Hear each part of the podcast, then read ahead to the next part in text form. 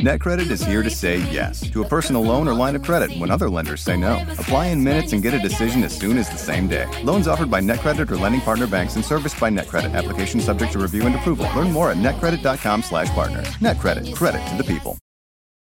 Con Verizon, mantenerte conectado con tus seres queridos es más fácil de lo que crees. Obtén llamadas a Latinoamérica por nuestra cuenta con Globo Choice por tres años con una línea nueva en ciertos planes al Nemery. Después, solo 10 dólares al mes. Elige entre 17 países de Latinoamérica como la República Dominicana, Colombia y Cuba. Visita tu tienda Verizon hoy. Escoge uno de 17 países de Latinoamérica y agrega el plan Globo Choice elegido en un plazo de 30 días tras la activación. El crédito de 10 dólares al mes se aplica por 36 meses. Se aplica en términos adicionales. Se incluye hasta 5 horas al mes al país elegido. Se aplican cargos por exceso de uso. Hola, ¿qué tal? ¿Cómo les va? Bienvenidos sean todos ustedes en esta nochecita. Es un gusto y un placer estar en compañía de todos ustedes. Oigan, gracias por acompañarnos, gracias por conectarse. Oigan, esta noche, miren, vamos a platicar de una de las figuras más importantes del cine de oro, de la época de oro del cine mexicano. Caramba, de, de aquellos que dejaron huella. Miren, no, no al nivel de un Pedro Armendáriz, no al nivel de un Pedro Infante, de un Jorge Negrete, pero con los trabajos que hizo, bueno, se dio a conocer en todo el mundo, prácticamente en todo el mundo. ¿Se acuerdan ustedes de aquella canción? ¿Qué te ha dado esa mujer? que te tiene tan engre? Oigan, ¿cómo, ¿cómo olvidar esas canciones? Miren nada más, vamos a platicar de don Luis Aguilar, nada más chéquense. Un personaje que, oigan, ahorita que les cuente yo su historia, va a haber cosas que van a decir, ay, este chismoso se las está inventando. No, no, no, no, no. Todo lo que les voy a platicar es real, pero aparte tuvo una vida de verdad así, miren, de subidas y bajadas, pero finalmente, híjole, una de las cuestiones más difíciles y más complicadas que el señor vivió, lo llevaron a la tumba y se fue con una gran culpa tremenda culpa a la tumba. Fíjense nada más lo que son las cosas. Toda esa historia se las voy a platicar hoy. Anduvo en el ejército también, ¿eh? por si no lo sabían. Todo, todo, todo se los voy a contar. Familia muy importante, además de todo del norte de México. Pero bueno, ahora sí, vamos a platicar de don Luis Aguilar. Oigan, este personaje, miren, de entrada, Luis Aguilar, originario de eh, Sonora, del estado de Sonora, de Hermosillo, de allá de la capital.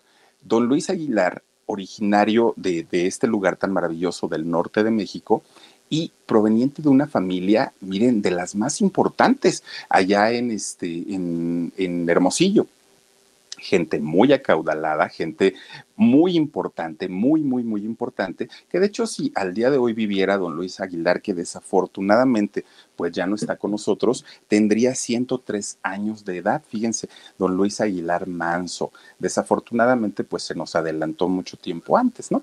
Pero bueno, finalmente, fíjense que su papá, don Luis Aguilar, el señor era de los más respetados allá en, en Hermosillo, porque, ¿qué creen? Era dueño de hectáreas y hectáreas y hectáreas de terreno, pero unos terrenazos que miren, ahora sí que se ponía a, este, a decirle a sus hijos, mira, mi hijo, todo lo que alcancen a ver sus ojos de aquí hasta allá es suyo.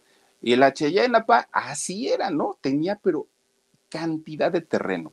Mucho de ese terreno lo ocupaba para su ganado, tenía cabezas de ganado. Y otro tanto espacio de terreno sembraba todo lo que se podía, ¿no? Arroz, todo, este maíz, todo lo que podían. Obviamente tenía empleados y no, no, no, era una cosa exagerada. Claro que había mucho, mucho, mucho dinerito de por medio.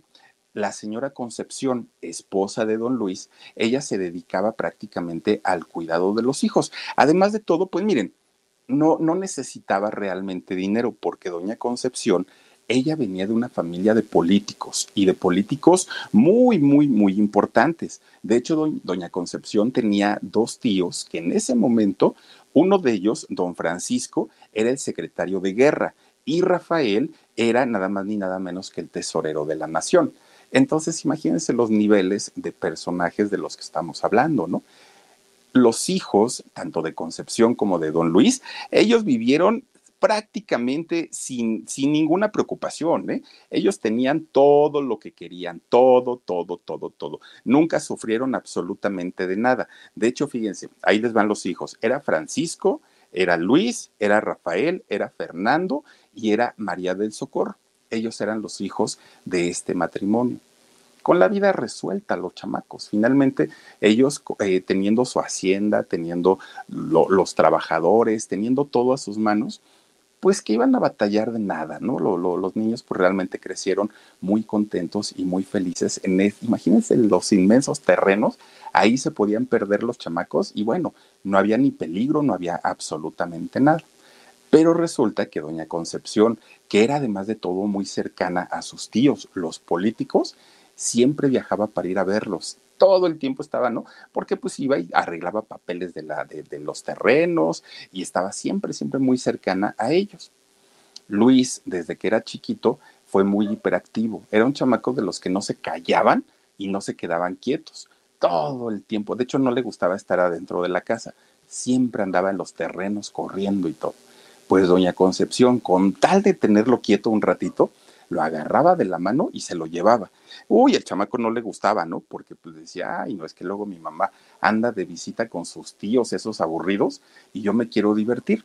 Pero pues no le quedaba de otra más que este, acompañarla. Bueno, pues ya viajaba junto con su mamá con tal de mantenerlo ocupado. A Luis, miren, resulta que en una de esas, Luis, siendo muy jovencito, muy chiquito, llega a conocer nada más ni nada menos que al presidente de la República Mexicana en aquel entonces. ¿Que quién era? Pues era don Álvaro Obregón, fíjense ustedes, este eh, eh, presidente que bueno, era conocido por aquella amputación de su mano en donde pues en una batalla de ahí de, de, Guanajuato pues le voló una granada, ¿no? Un explosivo y pierde la mano, después le, se, bueno, tuvo de hecho dos, dos este, amputaciones y posteriormente pues ya le cortan prácticamente todo el brazo. Bueno, pues cuando, cuando Luis, Luis eh, Aguilar, lo ve al presidente, pues su mamá, ¿no? Doña Concepción, saluda a mi hijo al presidente, no sé qué, no sé cuándo. Pero el chamaco era canijo, como él solo canijo. Y lo primero que le pregunta, oye, ¿y qué te pasó? Ay, la mamá ya no sabía ni dónde meter la cabeza, ¿no? Porque dijo, Luis, cállate, ¿cómo le preguntas eso al presidente? Oh, pues yo nomás quiero saber por qué no tiene mano.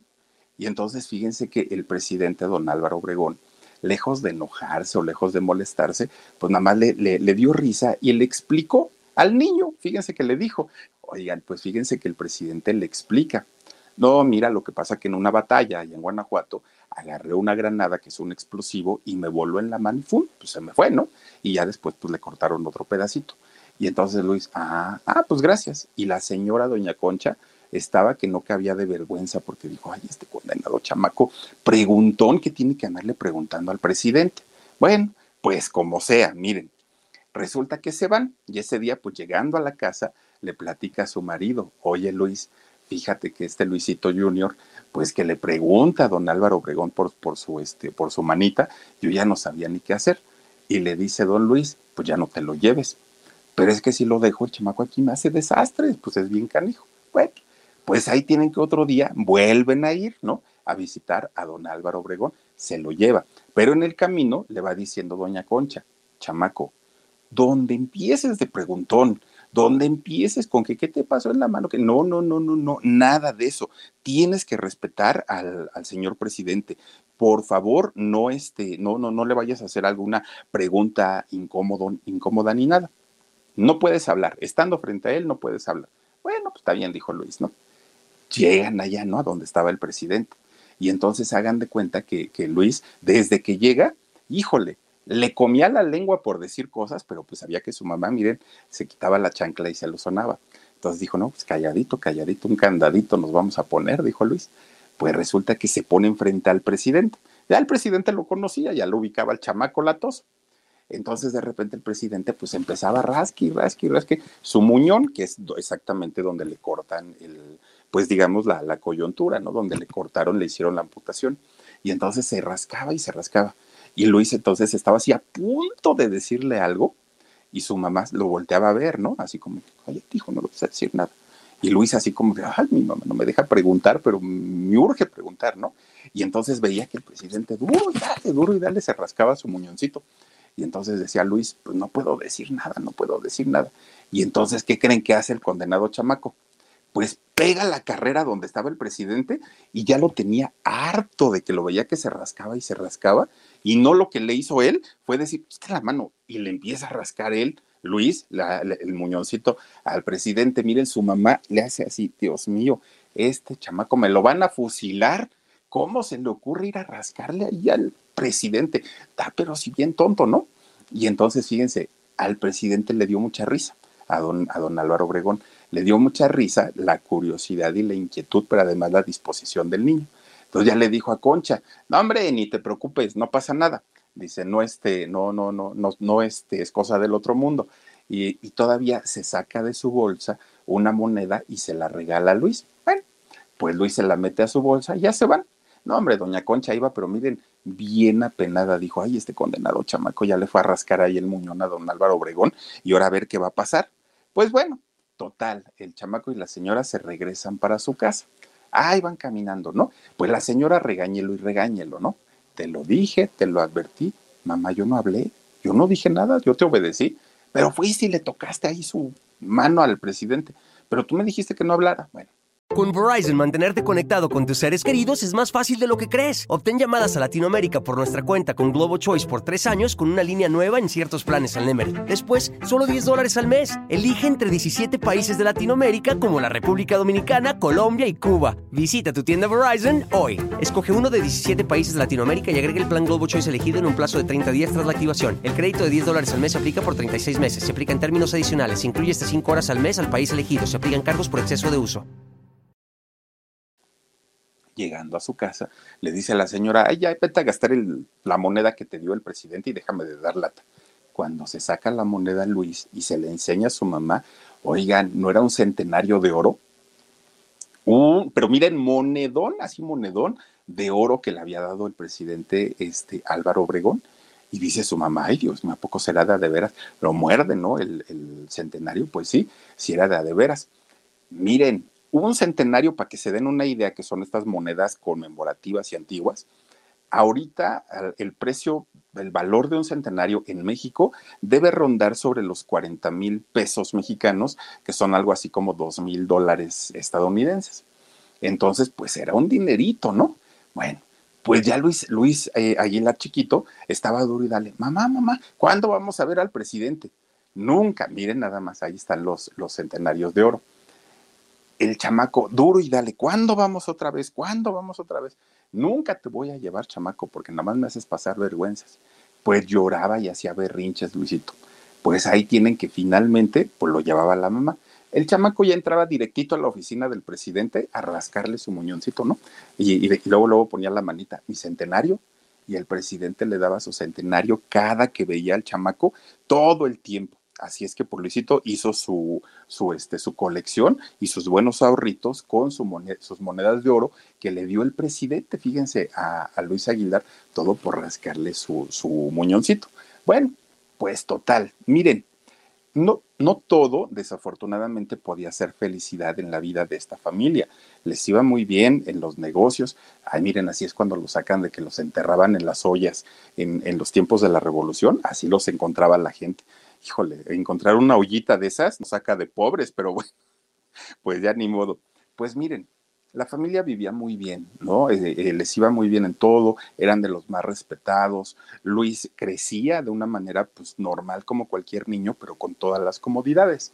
Pero para aquellos años se vivía en México los tiempos de la post-revolución, que la revolución inició en el año de 1910. Entonces resulta que pues todavía había muchos grupos que estaban en desacuerdo con estos grandes hacendados de México, en donde ellos tenían sus, terrenos, sus propiedades, y acuérdense que el lema de la Revolución Mexicana era la tierra es de quien la trabaja. Entonces no, no podía ser posible que este señor, don Luis Aguilar, padre, tuviera tanto terreno y la gente que lo trabajaba, pues ganaba una miseria.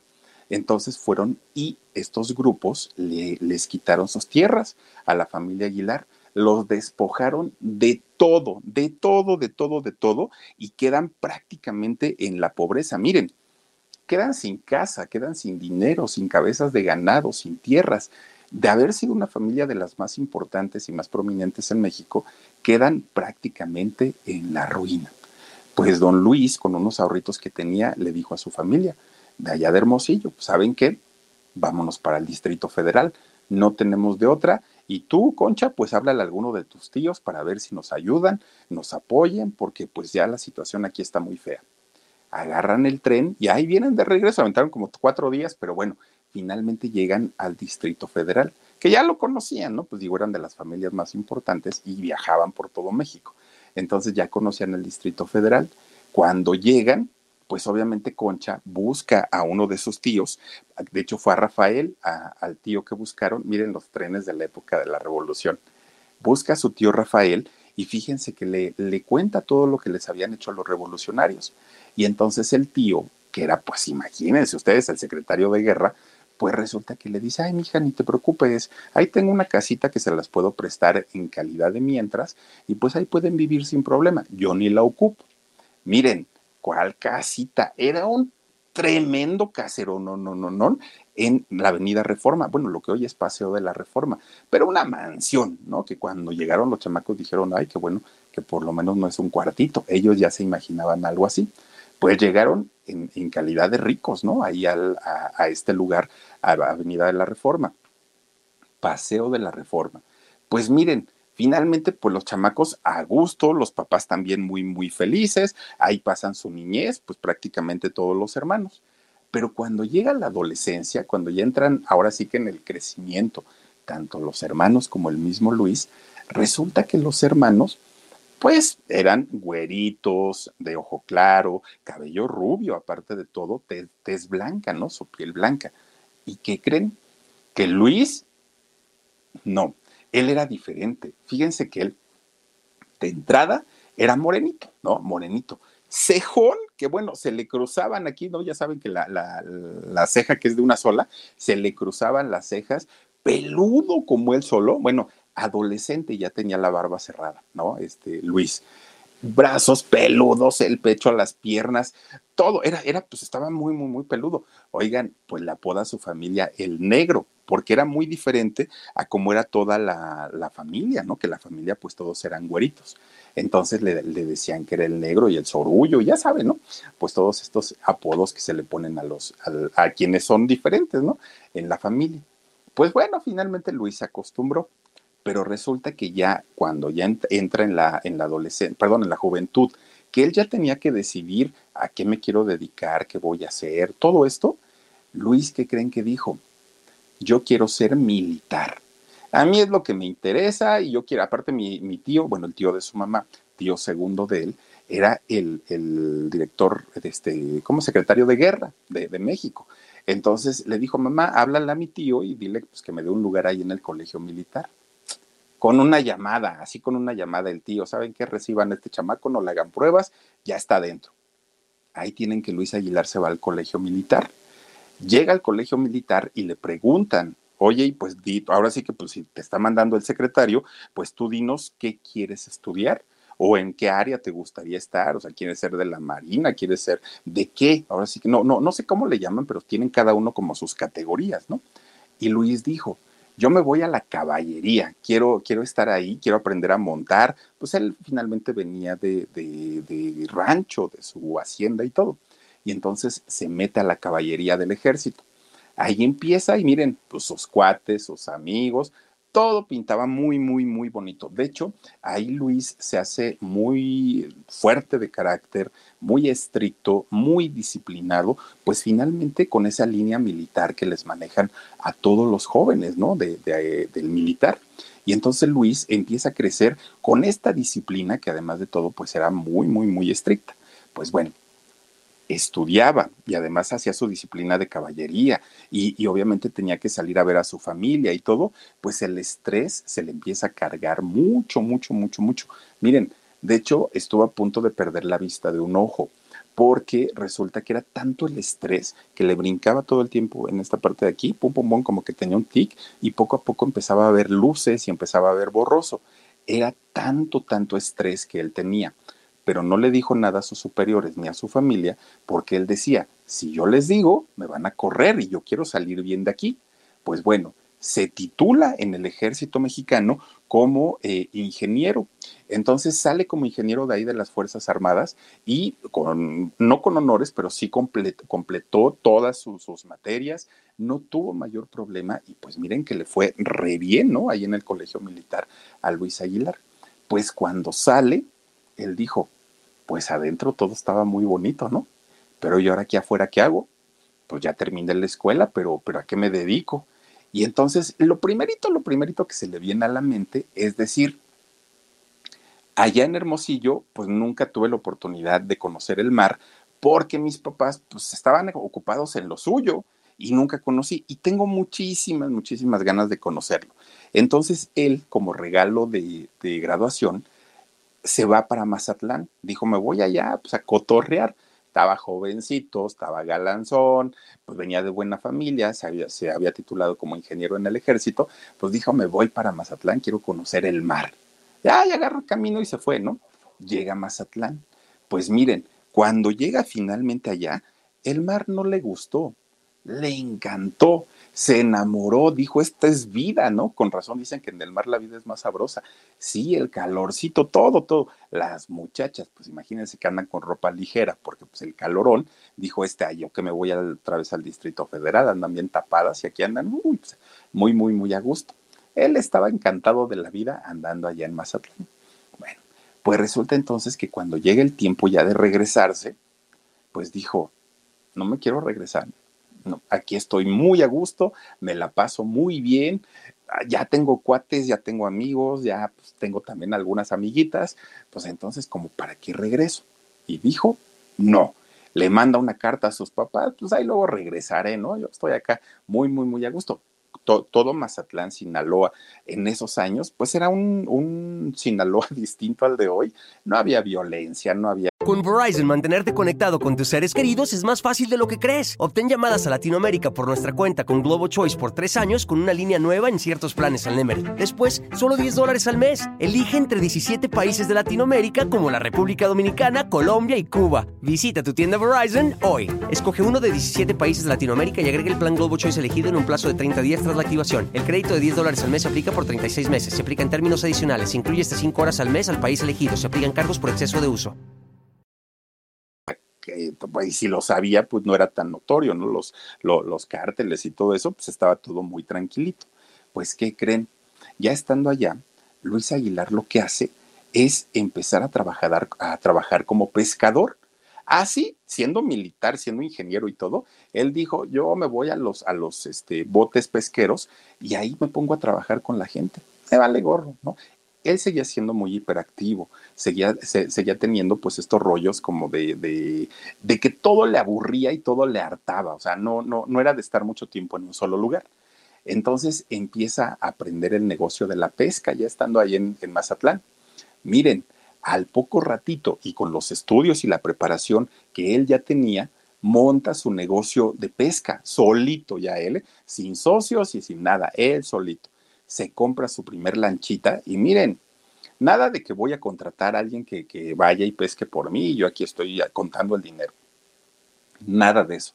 Luis Aguilar se trepaba en su, en, su este, lancha, en su embarcación, se iba, él pescaba y regresaba y a la venta, órale, ¿no? Ponía sus cajas de madera, echaba sus pescados y ahí empezaba con el negocio poco a poquito, poco a poquito, empieza a ganar clientes, empieza a vender más, tenía que trabajar muchísimo más, obviamente. Primero pescaba escualos, ese, era su, su negocio.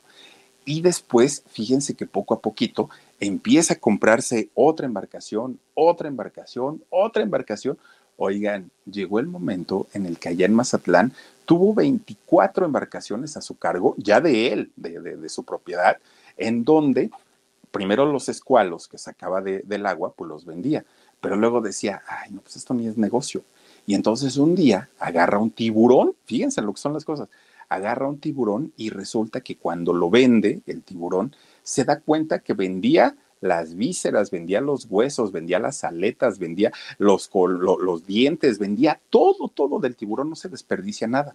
Y entonces poco a poquito dijo, no, ya no voy a pescar escualos, ahora me voy a dedicar a pescar tiburones.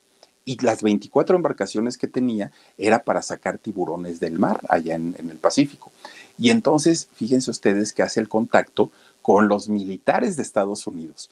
Y entonces la milicia de allá de Estados Unidos le compraba, venían a México y le compraban todas las vísceras de los tiburones para hacer vitaminas y para dárselos a sus soldados de allá de Estados Unidos. Era un negocio redondo, redondo, redondo. Y entonces, pues Luis estaba feliz porque miren, le iba re bien con lo de la pesca. Hasta ahí estaba, digamos que todo, todo le funcionó muy bien. Pero de repente se empieza a aburrir. Ay, Dios mío, pues ya como que esto de la pesca no me hace feliz, necesito otra cosa, acción o algo así.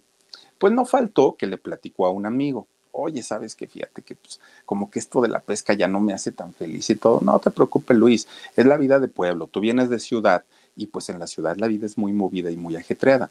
Te vas a acostumbrar poco a poquito. Y le dice Luis, ¿y cómo matan el tiempo aquí en la tarde, sobre todo? Y le dijo, ah, dice, pues lo que pasa es que nos juntamos los muchachos en las cantinas o en las tabernas de aquí de, de, de Mazatlán y, este, y pues aquí nos, nos este, ponemos a tomar cervezas. Dijo Luis, ay, pues para luego es tarde.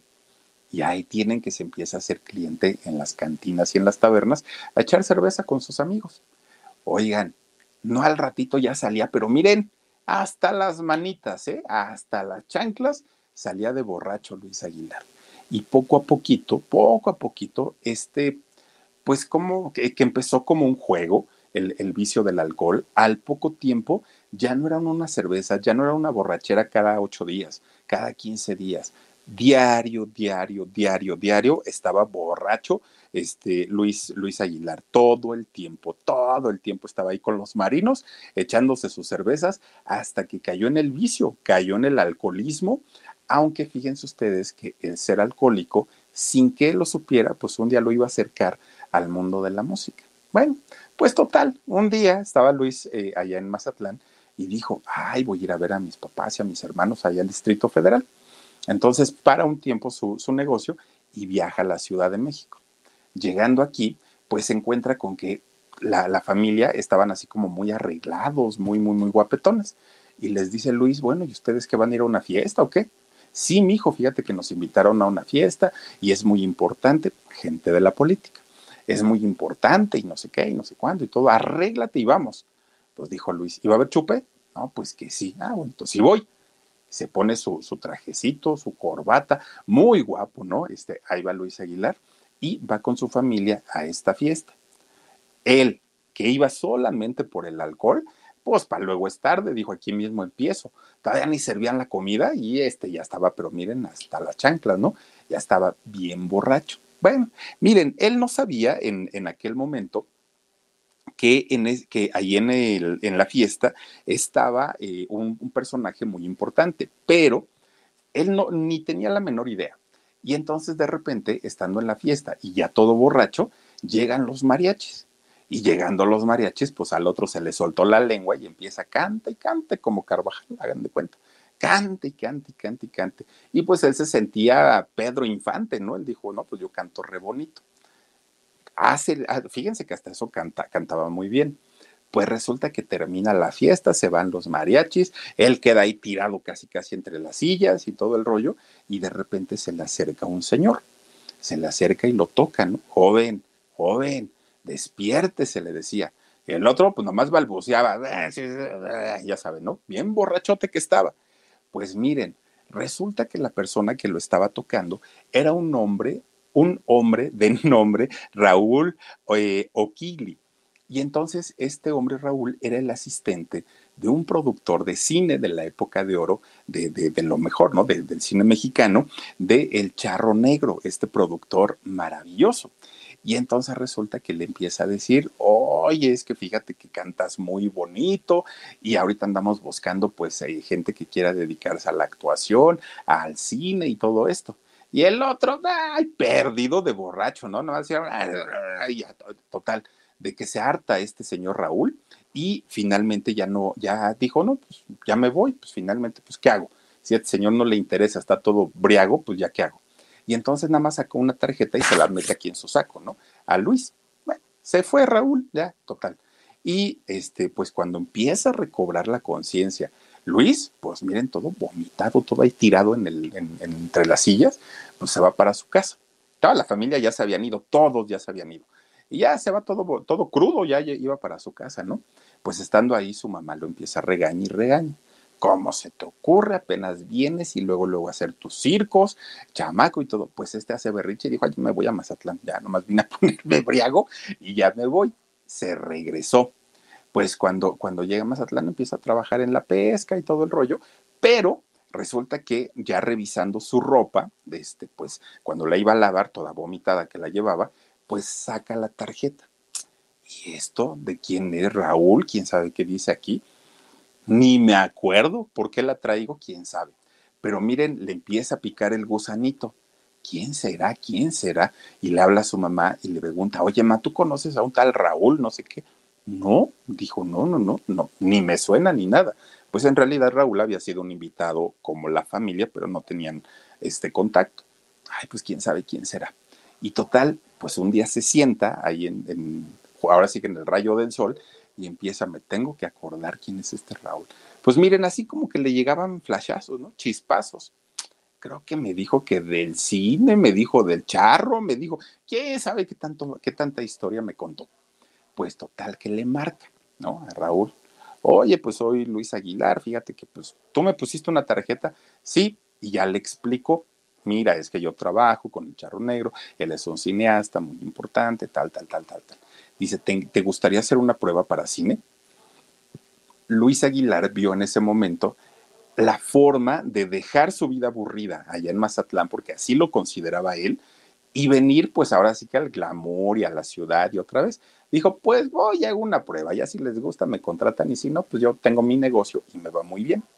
Ahí viene otra vez para, para la Ciudad de México pues lo ve su mamá y le dice, ay, bien, otra vez está a ponerse briago, no puede ser. Le dijo, no, no, no, nada más vengo a hacer una prueba de, de cine. Pues ahí tienen que hacer su prueba de cine y les encantó y convenció, de hecho, tanto al productor como a Raúl. No, no, no, no, no, dijeron, este hombre tiene su, su talento y tiene su encanto, aparte de todo.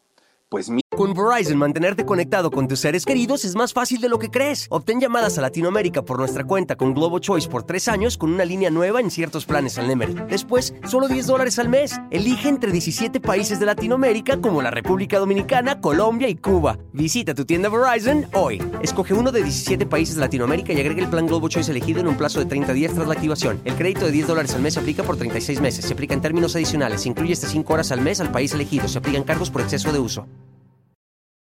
Miren, filma su primer película, Sota, Caballo y Rey. Fue la primera película que hace Luis Aguilar. Después, obviamente, vinieron muchas otras.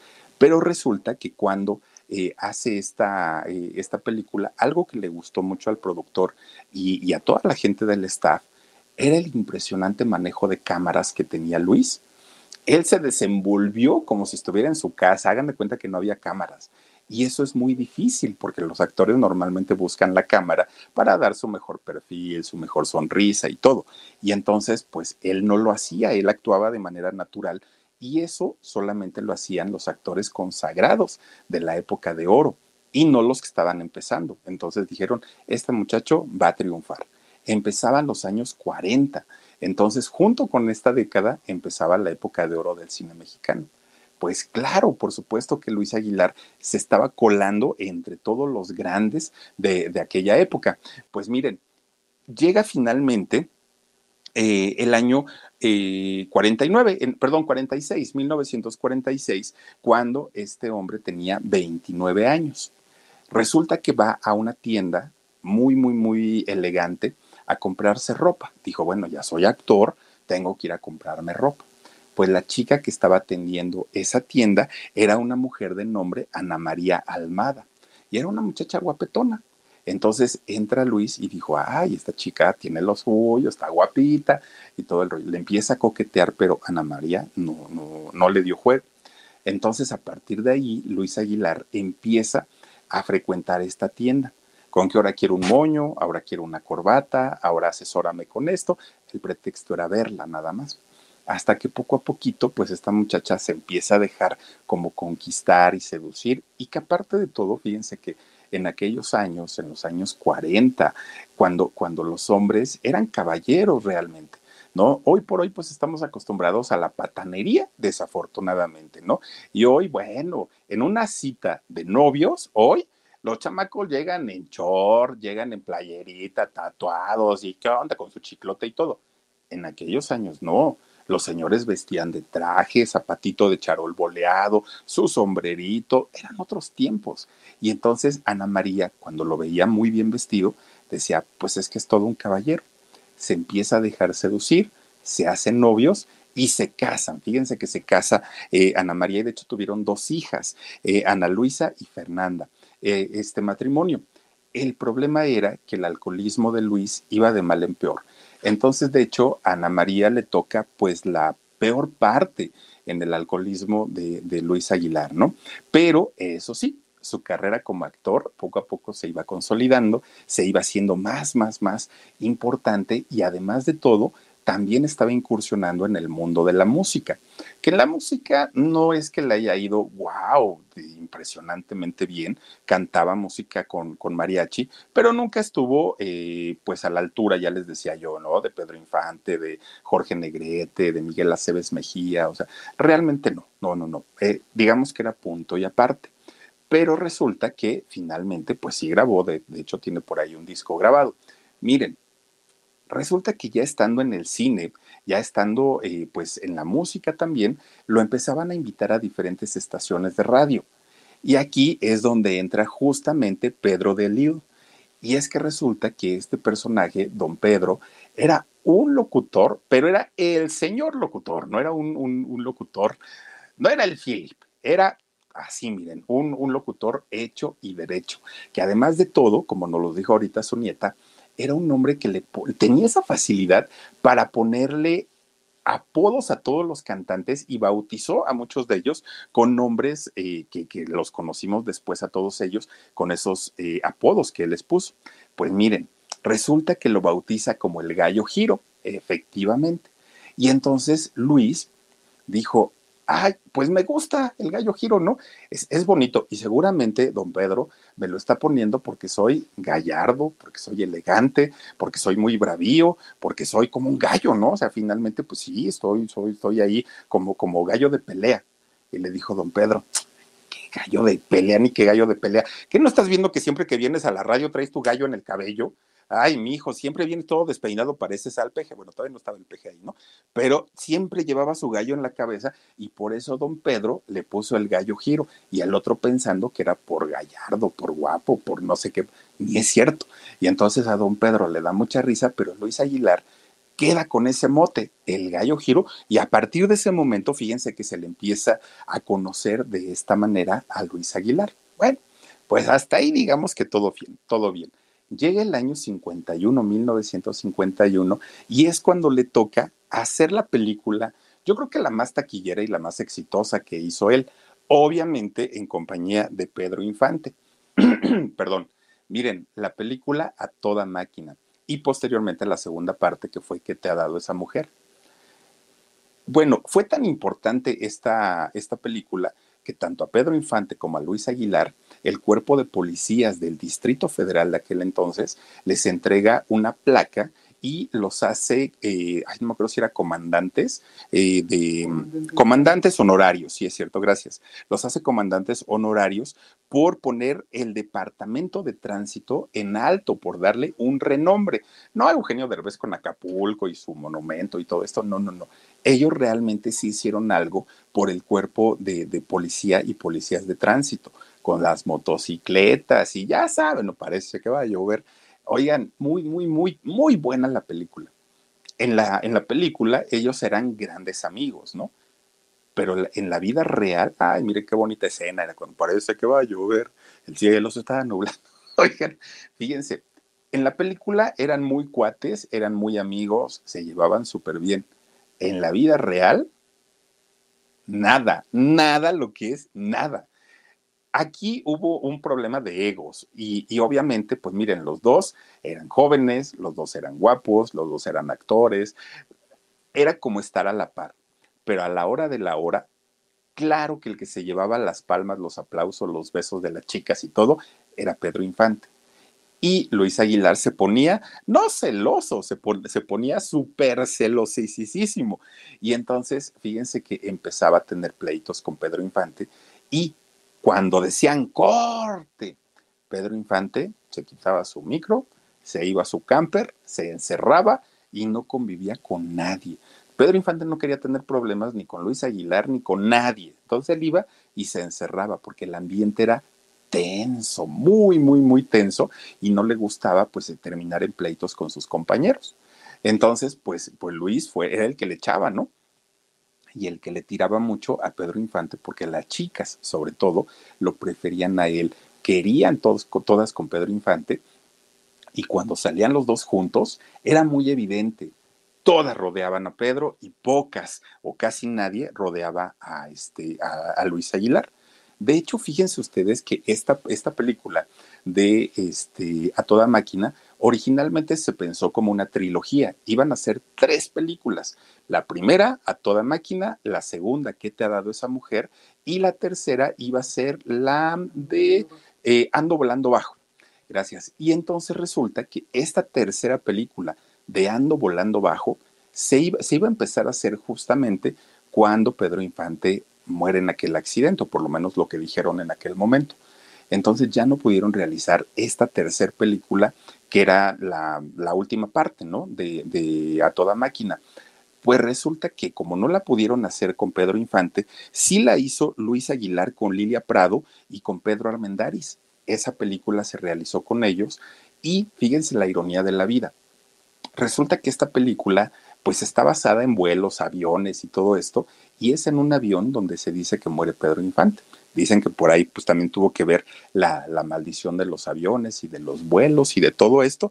Pues bueno, ahora, después de que hacen, digamos, esta trilogía de las películas, Luis Aguilar tenía un paquete enorme, superar el éxito, superarse a sí mismo como actor. Pero resulta, fíjense que cuando eh, Luis Aguilar buscaba otras oportunidades de trabajo, los productores ya no querían verlo como un actor serio, ya no querían verlo como un actor eh, dramático, como un charro cantor. Ahora lo querían ver como un cómico, porque finalmente así era como había salido en las películas de A Toda Máquina y qué te ha dado esa mujer. Entonces, pues le costó mucho, mucho, mucho trabajo sacudirse el personaje que había logrado en aquel momento. Y fíjense, resulta que en, en aquel momento, algo que él no lograba controlar todavía era su alcoholismo y era con lo que él luchaba todo el tiempo, todo el tiempo. Y apenas veía a alguien brindar o alguien le ofrecía un trago de alcohol y no paraba. Luis Aguilar era de los que se seguían y se seguían y se seguían todo el tiempo. La esposa, eh, esta mujer, Ana María, vivió toda esa etapa de, mm, alcoholismo, pero alcoholismo muy fuerte, hasta que finalmente se divorcia de él. Ya no aguantó más y, lo deja. Con Verizon, mantenerte conectado con tus seres queridos es más fácil de lo que crees. Obtén llamadas a Latinoamérica por nuestra cuenta con Globo Choice por tres años con una línea nueva en ciertos planes al Nemer. Después, solo 10 dólares al mes. Elige entre 17 países de Latinoamérica como la República Dominicana, Colombia y Cuba. Visita tu tienda Verizon hoy. Escoge uno de 17 países de Latinoamérica y agrega el plan Globo Choice elegido en un plazo de 30 días tras la activación. El crédito de 10 dólares al mes se aplica por 36 meses. Se aplica en términos adicionales. Se incluye hasta 5 horas al mes al país elegido. Se aplican cargos por exceso de uso. Pues miren, ella estaba cansada porque muchas, en muchas, muchas ocasiones tenía que ir a levantarlo de la calle en las banquetas a Luis porque se perdía en el, en el alcohol. Entonces ella iba, lo levantaba, lo llevaba a acostar y lo hizo una, otra, otra, otra, pero llegó el momento en el que ella misma se cansa y finalmente pues se, se divorcia de él. Y, fíjense, fue para, para ella tan complicado y tan difícil porque además tenía sus dos niñitas que, que habló con él muchas veces y le decía, Luis, deja de tomar, pero Luis nunca hizo caso, hasta que finalmente un día lo deja. Empieza Luis pues a rondar de acá para allá sin tener el apoyo de su familia, deprimido, no superaba el éxito de las películas de a toda máquina. Fue una temporada muy difícil para, para Luis Aguilar, pero resulta que llega el año de 1957 y había una mujer, una mujer que lo conocía y sabía que era mujeriego, que era borracho, que era parrandero, que era ojo alegre, bueno, le conocía todos sus defectos. Era una actriz de aquella época de nombre Rocío Galvez. Y fíjense que Rocío Galvez, pues lo, lo, acepta, ¿no? Ahora sí que con todos los defectos que este hombre tenía, lo acepta y se casa con él. Fíjense que, que de hecho eh, esta mujer ya era viuda, ya había sido casada, había enviudado y tenía un hijo, un hijo pequeño de nombre Robertito. Y entonces Robertito pues, vivía con su mamá, muy a gusto, estaban muy, muy tranquilos los dos. Y Luis Aguilar, fíjense ustedes que con Roberto hizo una química muy bonita. De hecho, él lo consideró su hijo. Eh, a, Roberto nunca lo vio como, como un entenado o como el, hijo de la mujer de él. Para él era su familia y respondió por él y lo ayudaba, le daba consejos y todo y pues como que le daba esta orientación de padre, ¿no? Luis Aguilar a Robertito. Pero fíjense ustedes que de repente un día estaban en casa solos los dos, Roberto y Luis. Luis le dijo a, su hijo, sabes que voy a salir, no tardo, pero pues ahí te encargo la casa. Sí, papá, no te preocupes. Y ahí tienen que se va muy a gusto Luis Aguilar. Se queda Robertito. Y entonces Robertito, pues que ya estaba como adolescentón, dice, ay, ¿cómo me quedará la ropa de mi papá? Porque se veían así, ¿no? Como padre e hijo. ¿Cómo me quedará la ropa y sus trajes y todo eso, ¿no? Y entonces veía lo, el, el closet y miren, tenía de ropa Luis, pero tremenda y trajes de charro y todo. Y entonces resulta que va Robertito y se empieza a medir toda la ropa del papá, ¿no? Que esta me queda, esta no, esta sí, y empieza los zapatos y todo se empieza a medir. De repente se pone un traje y en este traje, decía, quién sabe qué traía aquí en la bolsa, está como pesado. Mete la mano y lo que había dentro del traje era un revólver. Y entonces Robertito pues, se le queda viendo al revólver y, dijo, ay, está de ser de las películas, ¿no? De, de, mi papá, pues utilería. Y entonces empieza, ¿no? Así como que a apuntarle a diferentes partes de la casa. Ay, bueno, voy a hacer esto. Y empieza a apuntar para todos lados. Miren, cuando se apunta hacia, hacia él mismo, hacia Robertito, jala el gatillo y la pistola no era de juguete, era real y estaba cargada, además de todo.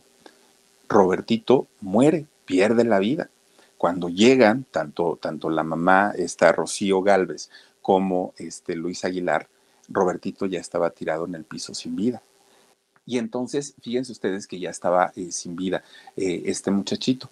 Obviamente, Luis se queda pues con un impacto tremendo, pero además de todo, una culpa exagerada, una culpa de decir, era mi pistola, no tenía que estar cargada, no tenía que estar a la vista, no tenía que estar en mi ropa. Y empieza Luis, bueno, si ya tenía un problema de alcoholismo, con esto fue todavía peor el alcoholismo, la depresión, empieza a tener un decaimiento en todos los sentidos, porque para él era su hijo. Desde un inicio nunca vio a este muchachito Robertito como eh, un, un, entenado, para él era su, su hijo tal cual.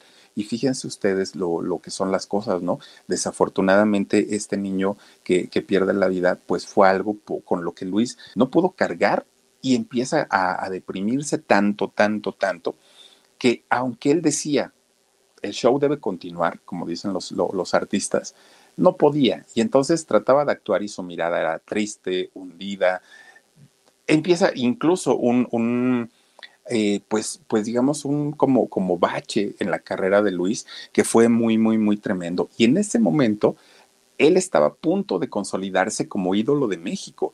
Ya estaba pues su carrera en un punto muy, muy, muy alto, pero este, pues con esta situación, para él pues estaba ya muy, muy, muy complicado que se pudiera recuperar. Aunque fíjense que eh, cuando llegaba a cantar, Luis Aguilar llenaba todos los lugares. No eran lugares tan grandes, pero nunca se quedaban espacios vacíos. Luis siempre llenaba todo, a la gente le gustaba su manera de actuar, le gustaba su manera de cantar pero el problema era pues que ya no tenía las ganas y eso se le notaba en su rostro, la tristeza, la depresión y, fue muy, muy, muy complicado para él. Ya cuando empieza la década de los 70, que aparte de todo, para estos años, la, em, la época de oro del cine mexicano ya había terminado, ya habían pasado incluso las películas de los rock and ya era otro, otro tipo de cine. Fíjense que en esos años 70, eh, pues ya nada más le cae un contrato a Luis Aguilar para filmar seis películas, que ustedes dirán, bueno, muy buen contrato, ¿no? Pero cinco de esas películas ya eran como actor de reparto, en papeles secundarios, no le dieron la importancia que él tenía como actor y finalmente así tuvo que actuar, ¿no? Y en películas pues ya de baja calidad, ya muy, muy, muy malas, y es cuando finalmente él decide terminar su carrera. Él dice, ganas ya no tengo, eh, no me valoran, ah, trabajé tanto y me sacrifiqué y me esforcé tanto que, pues no, realmente ya yo, yo, yo creo que la, gente y la misma eh, pues cinematografía no me ha valorado de acuerdo a mi trabajo. Llega el año 92 y es cuando anuncia eh, Luis Aguilar su retiro.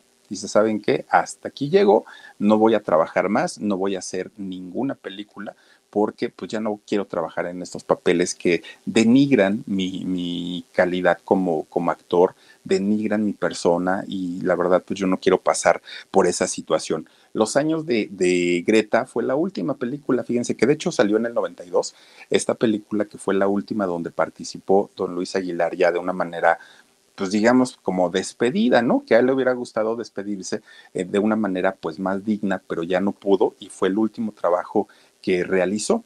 Ahora, ya sin trabajo, ya sin su hijo, con el problema del alcoholismo, con los años que además pues obviamente iban mermando su salud, pues finalmente llega el momento en el que su cuerpo ya no resiste. De hecho, fue en un mes de octubre, como, como ahorita, fíjense nada más que fue el 24 de octubre del 97, que este, le da un, infarto fulminante a don Luis Aguilar y finalmente pues muere eh, este, este gran actor. Fíjense, algo muy, muy, muy interesante es que Luis, antes de morir, habla con su familia, con sus hijos, con su esposa, con sus nietos, habla con todo el mundo y de su círculo cercano y les dijo, ya me voy a morir, pero quiero que recuerden estas palabras y que nunca las olviden, porque no quiero ni que se pongan a llorar, ni que se pongan a lamentar, ni nada. Agradezcan que me tuvieron un ratito, que por ellos hice batallar, sí, pero también les hice pasar buenos momentos, les di buena vida. Entonces, miren, ustedes tranquilitos. Y lo que dijo Luis Aguilar a sus familiares en aquel momento es que eh, dijo, Luis Aguilar tuvo una vida muy feliz, que no les duela que ya me muero. Dice, fueron, estas fueron las últimas palabras que le dirigió a su familia. Y entonces resulta que cuando eh, se hacen finalmente los servicios funerarios, pues ya lo llevan al Panteón eh, Español, es en donde finalmente están reposando los restos de Luis Aguilar, fíjense. Hizo 155 películas, nada más para que vayamos viendo el, el actorazo que, que fue, cinco telenovelas y solamente grabó un disco, pero con ese disco pues es recordado, ¿eh? es muy, muy, muy recordado Luis Aguilar y sobre todo a la gente o que si no fueron de su generación, pero que por lo menos les tocó verlo a él cuando eran niños o niñas, lo siguen queriendo, lo siguen adorando y es hoy por hoy un personaje muy importante en la época de oro del cine mexicano, don Luis Aguilar, fíjense nada más, gran actor, buen cantante, empresario, de buena familia, militar aparte de todo, pues vean, todo por servir se acaba y el vicio del alcohol, pues finalmente lo tuvo hasta lo último, pero lo que más le dolió indiscutiblemente fue la pérdida de su hijito, que él se sintió culpable de, de, haber tenido esa pistola en su casa y pues de no haber estado con él, ¿no? Con el muchacho para orientarlo en esta situación y pues desafortunadamente perdió la vida Robertito. Pero bueno, pues ahí está la historia de don Luis Aguilar. Fíjense nada más qué interesante, interesante la vida de este gran personaje, pero pues en paz descanse. Oigan, pues vamos a mandar saludos a quienes se han conectado con nosotros, que por cierto, les quiero recordar que hoy en un ratitito vamos a tener alarido. Fíjense ustedes, vamos a estrenar una nueva historia que es, híjole, a más de cuántos años de, de, lo de las Torres Gemelas, las historias que se cuentan al día de hoy está buenísimo. Dice Anim, Anim, Anie Ay, quién sabe qué dice aquí. Me encanta tu canal, Philip. Ay, no sé, ya lo había leído y Omar me lo puso nada más para que hiciera el ridículo otra vez. Ay, Omar, de veras contigo. A ver, pongan otro. Dice, ah, los fantasmas de las Torres Gemelas. Ese vamos a poner al ratito aquí en el canal del alarido. Oigan, dice Deeper Pines. Dice, Philip, te apoyamos aquí presente. Muchos besos para ti. Mónica Mares dice, me encantan tus relatos, Philip, saluditos y besos. Gracias, Moniquita. Olga Ortiz dice, también participó en telenovelas de Televisa. Cinco telenovelas hizo don Luis Aguilar, fíjate nomás. Eh, Amarilis Brea dice, wow, qué triste historia, pero la disfruté. Gracias, Philip. Al contrario, Amarilis, muchísimas gracias a ti.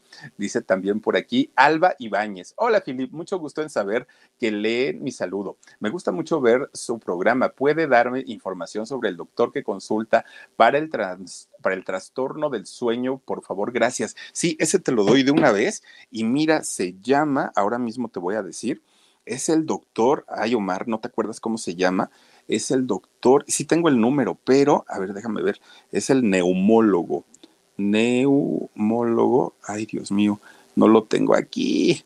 Neumólogo, o lo tengo con H, espérame neumólogo. No, Ay, miren, mañana les voy a, pasar el, doctor, el teléfono del doctor Cano, del doctor Modesto Cano y del neumólogo, que el neumólogo es el que me recetó mi aparatito para la apnea del sueño y no saben cómo duermo ahora como bebé, de verdad. Dejo de batallar y, y mis sueños aparte ya no se cortan, son corriditos. Normalmente me duermo por ahí de las 2 de la mañana, pero miren, a las 9 en puntito ya estoy despierto. Y, antes me despertaba cada ratito y me ahogaba, obviamente, y los ronquidos. Bueno, yo me despertaba con mis mismos ronquidos, imagínense. Pero a partir de que uso mi aparatito para, para el sueño, es una belleza. Me costó adaptarme y acostumbrarme porque es dormir con la mascarilla y es, eh, le están echando aire a uno todo el tiempo, pero de verdad que es una maravilla, maravilla este aparatito. Y te doy el, el teléfono del neumólogo con todo cariño.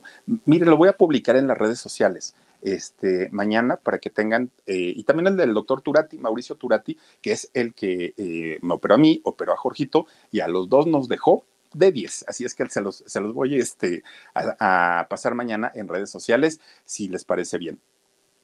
Oigan, dice Jorgito Fernández, dice, hola Philip, saluditos y, mi y espero mi saludo de cumple. ¿Cuándo es, Jorgito? ¿Cuándo es? Nada más recuérdame y yo te mando, mira, saludos y besos, Jorgito, porque siempre, siempre nos, nos estás apoyando. Si es hoy, pásatela bien bonito, mi Jorgito, disfrútalo mucho, que te quiera mucho tu familia y te consientan. Y si es otro día, dímelo y te volvemos a felicitar sin problema alguno. Oigan, pues ya nos vamos. Les deseo que descansen, que pasen una muy bonita noche y recuerden que en un ratitito tenemos Alarido en el canal del Alarido y el día de mañana, 2 de la tarde, programa en shock, 10 y media, aquí mismo en el canal del Philip. Cuídense mucho, descansen bonito y si Diosito quiere, nos vemos en un ratito. Besos y adiós. Whether you're a morning person or a bedtime procrastinator, everyone deserves a mattress that works for their style. And you'll find the best mattress for you at Ashley.